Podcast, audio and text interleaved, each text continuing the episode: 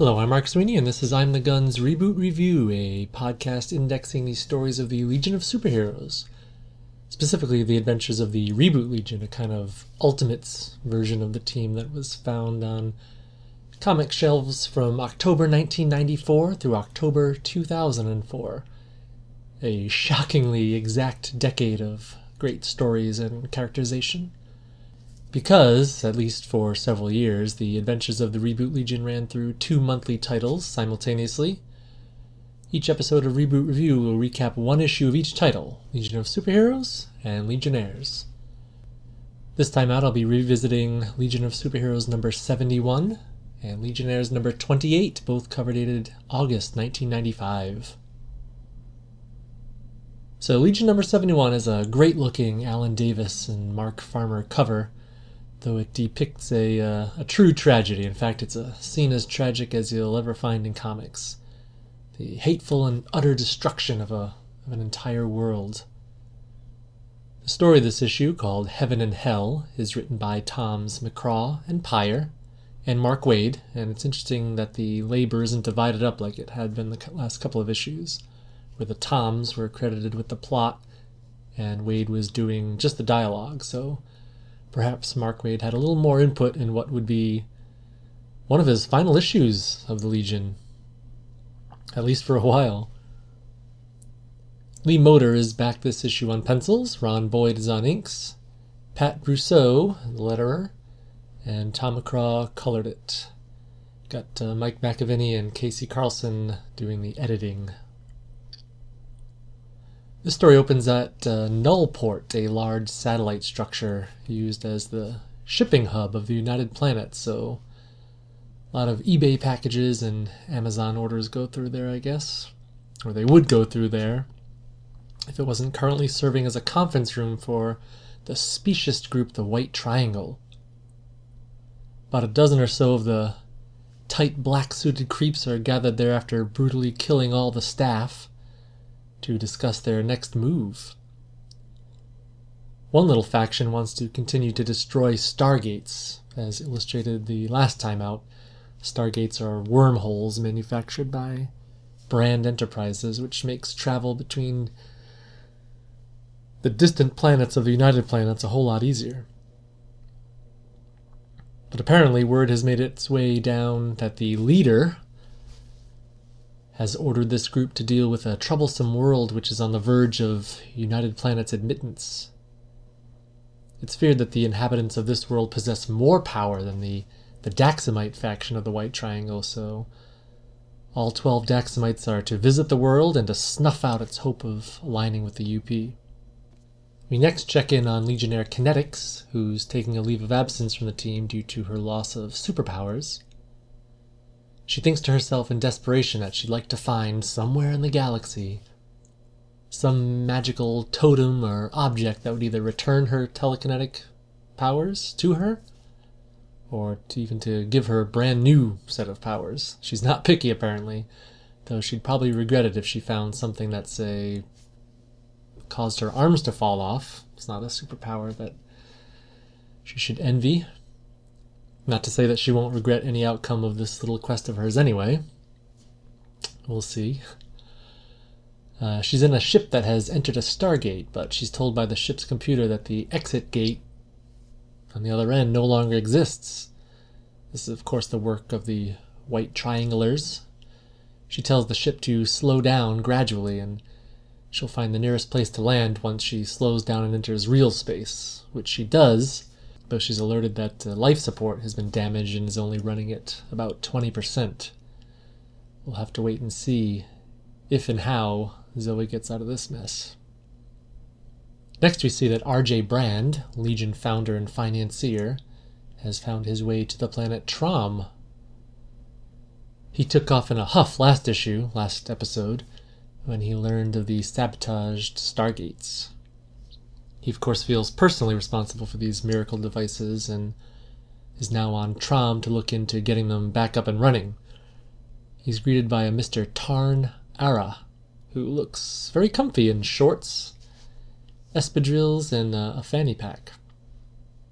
The men greet each other with a gentle ribbing And when Tarn misreads Brand's melancholy as offense to his comments, the Tromite offers to turn the road into gold for him, or to diamonds.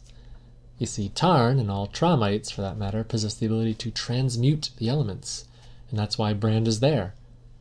RJ asks Tarn to accompany him back to UP space to get all the Stargates back online.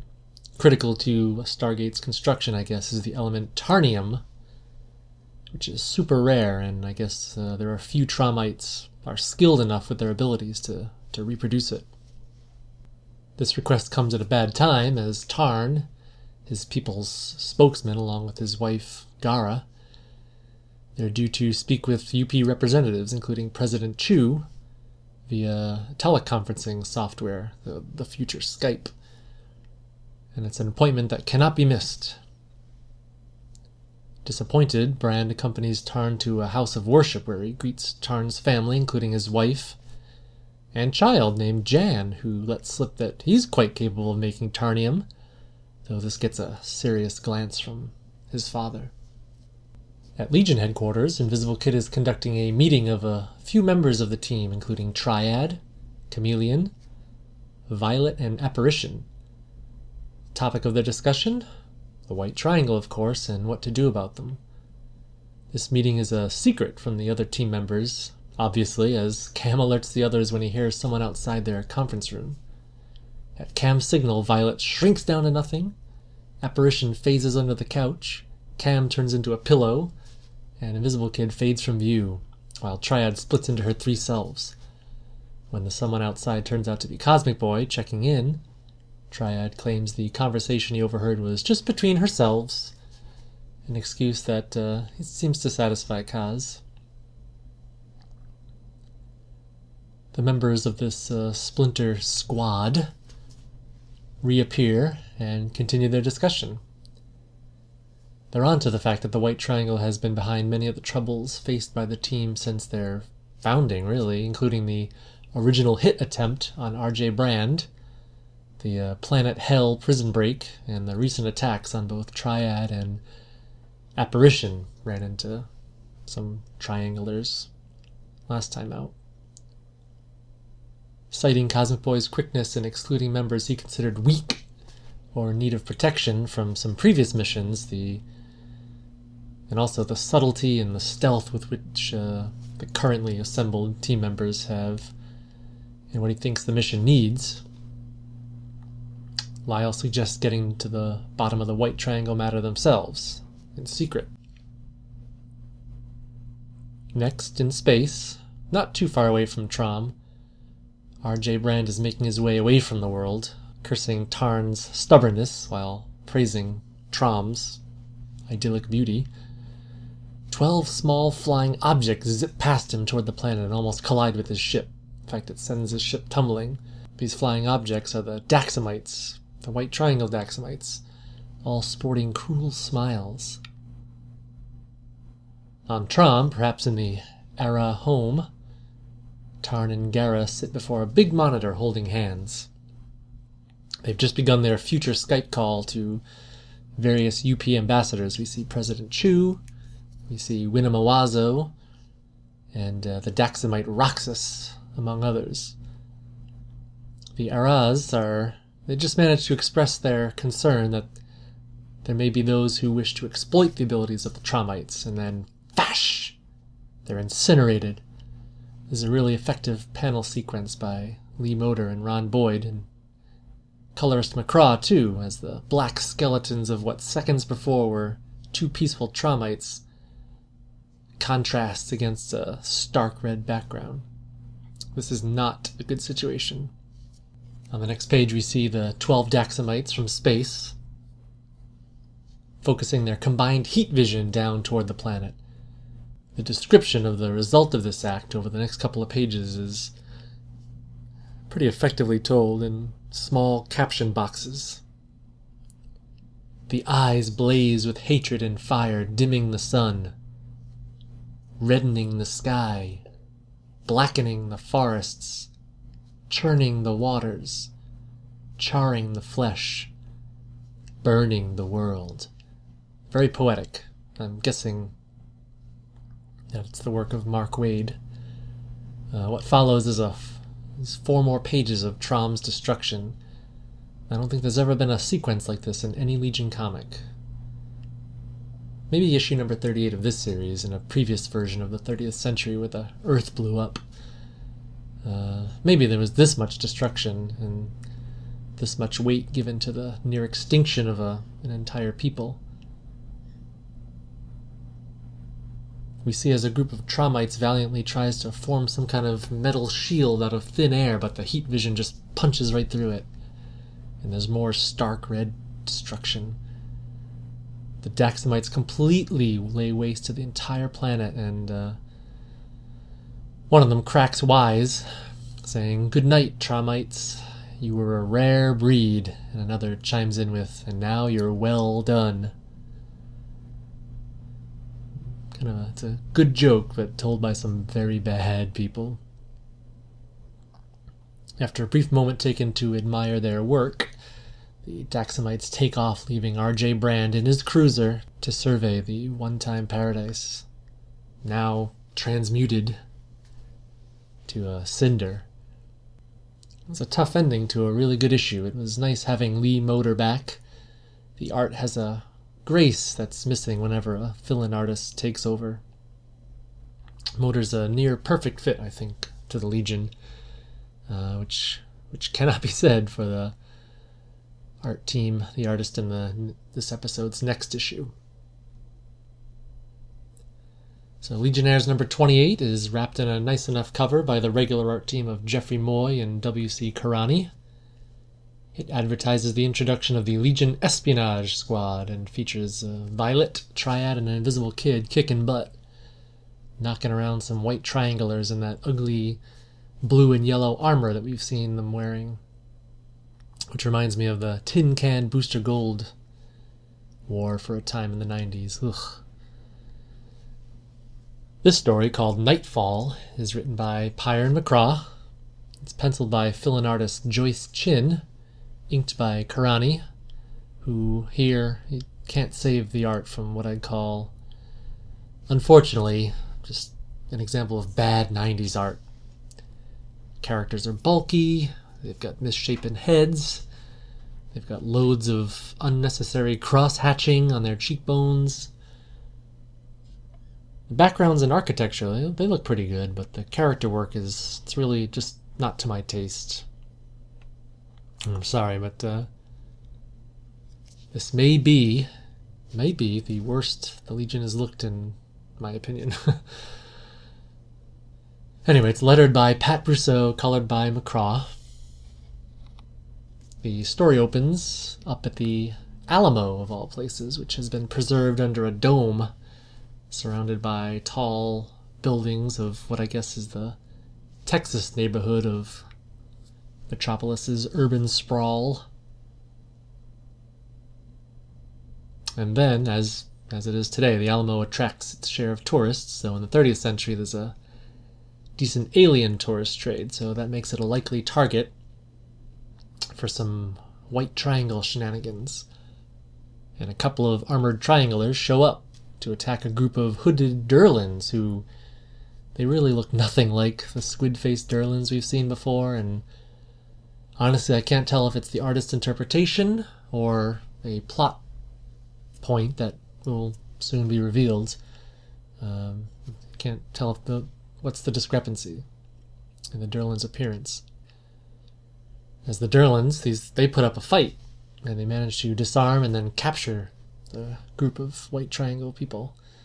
Turns out the Durlans were legionnaires in disguise. Violet, Apparition, Triad, they're all wearing long robes and Durlan hand like gloves and also face masks.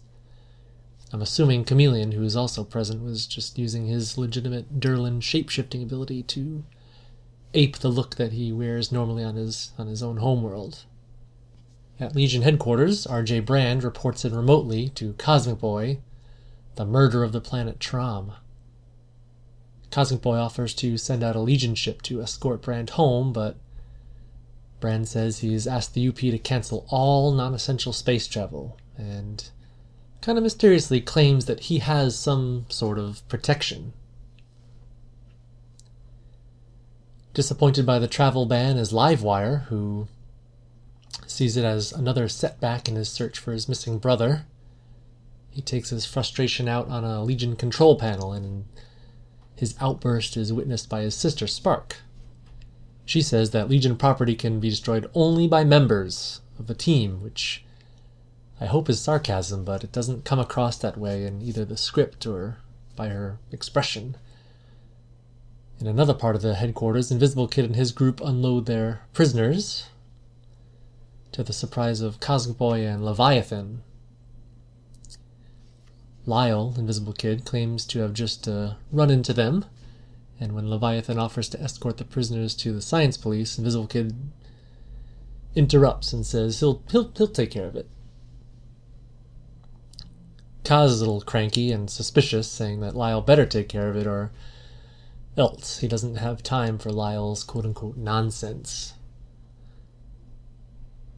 Apparition takes a call from her mother, who really wants nothing more than an opportunity to rag on the Legion, as she is wont to do, and also Tinya's relationship with Ultra Boy. Tinya can't take any more of her mother's rant and just phases through the floor. We then see things from Winema Wazzo's point of view. We get a moment with her in her quarters. She's approached by a very, funnily enough, ultra, ultra boy looking ish guy named Merle, who we're to understand is actually Tinya's father. He's there looking for a handout to pay off some bookies, and Winema kind of hypocritically just hands over the credits. So we we see that uh, she's obviously got some issues of her own. So we check back in next with the espionage squad. Apparently, Invisible Kid wasn't yet keen on turning the captured triangulars over to the science police because he wanted to do some interrogation on his own.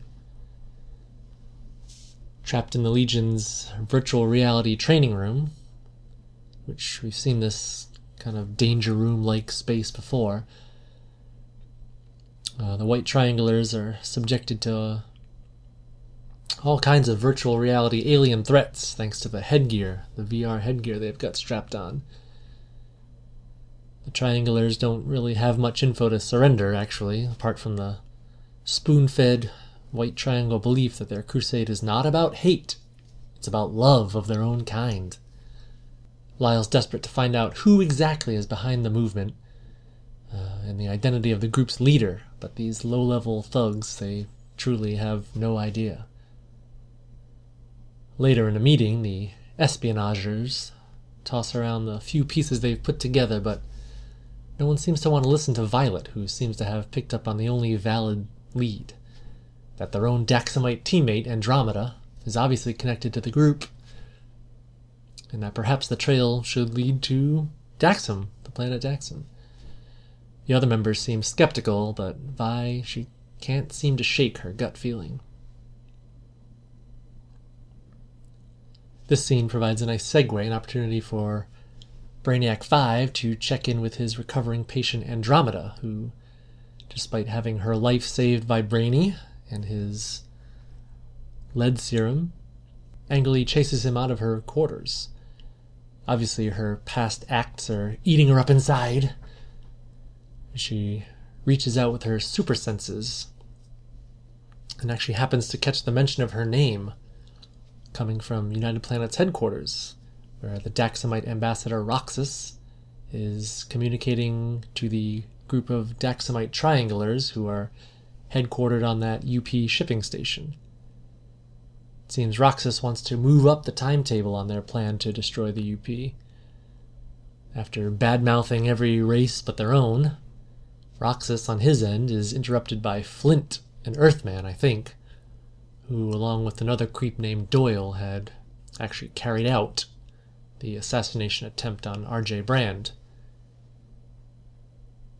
After overhearing Roxas's uh, conversation, Flint feels betrayed and even admits booby trapping Kid Quantum's casket. This was covered several episodes ago. The deceased Legionnaire, his casket was bombed Uh, this was done all in the name of the White Triangle. Roxas takes offense to the interruption and to the tone with which he's being spoken to, and uses his great strength to snap Flint's neck. This is all done over the open line of communication with the other Daxamites. Kind of get a kick out of it. Roxas encourages his group to drink up what they have in their goblets, and it's apparently the anti lead serum, which will allow these villains unhindered superpowers on Earth. Now, how this serum was replicated for these Daxamites is a mystery, because uh, as we learned last episode, Brainiac 5 needed to customize the formula for Laurel's unique physiology. Uh, who knows? I don't know if this is a forgotten detail, maybe. Anyway, they finish their toast to Andromeda, who, remember in desperation, mentioned the existence of the serum to Roxas. And Roxas just casually calls her a fool and this is what Andromeda overhears from some distance. This causes her to smash her way out of Legion HQ, almost smashing the uh, approaching Violet at the same time. Laurel says, Back off, insect! That's not nice. Whatever Laurel's off to do, though, she says she's got to do it alone.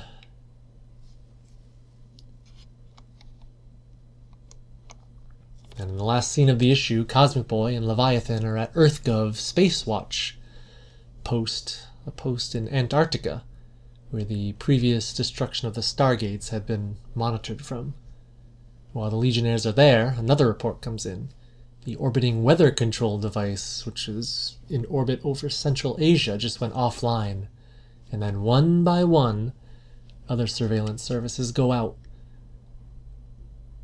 Cosmic orders Leviathan to alert all the Legionnaires and to copy Leland McCauley and his workforce.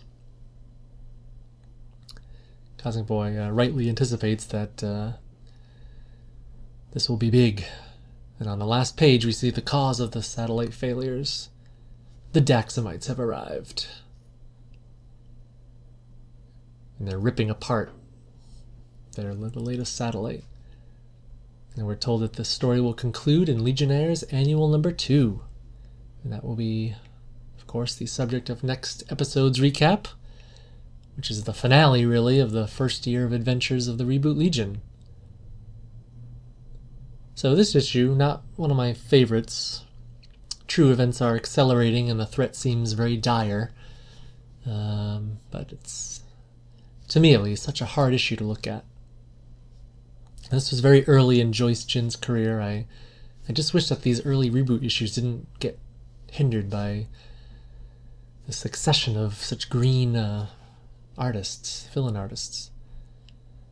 She may have gone on to do some great work, uh, not meant as an attack. I'm not familiar with her art beyond this and some contemporary work she did on Guy Gardner. I see on Comic Book DB she's she would do a multi-part Savage Land serial for Marvel more than 10 years after this. And that's intriguing and of possible interest to at least this Shanna the She Devil fan. So, so I may seek I may seek those out. We'll see.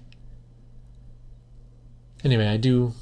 I'll say that the uh, string of fill-in artists that we've had over the last couple of months, it's all worth it.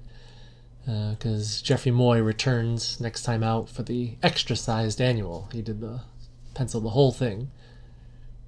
He must have needed uh, the time to work on that. Put in some great work. Uh, but again, that's something I'll be talking about next episode. If you have any comments on this one, or you know, just general comments about this era of the Legion, I'd love to hear them. You can reach me on the blog, imthegun.blogspot.com, or on Twitter, where I post as at Mark Sweeney Jr., or by emailing me. You can do that at I M T H E G U N at gmail.com. I want to thank uh, Twitter handle at BringBackLSH for being the only one to get back to me about the identity of the purple dress in the shop window depicted last time out. Uh, in the last issue of Legionnaires, there was a shop called Forte Fashions that some Legionnaires were checking out, and this was a tribute of sorts to old Legion artist John Forte, and uh, the shop had some fashions which were familiar. Artist Mike Collins threw in a couple of Easter egg outfits in the window, and so it was an old Phantom Girl outfit, Tyroc costume, uh, but there was a purple dress that looked familiar to me, but I, I couldn't quite place it. I thought maybe it was something that Projectra wore at some point. Uh, but at Bring Back LSH made a made the suggestion that it could have belonged to Amethyst, Princess of Gemworld, which which that is a genuine possibility. So thank you for that. If you've missed any previous episode of Reboot Review, please check out iTunes for the back catalog or by visiting the blog. All right, I think that's that'll do it. The review will be back in a couple of weeks. So until then, LOL, live on Legion.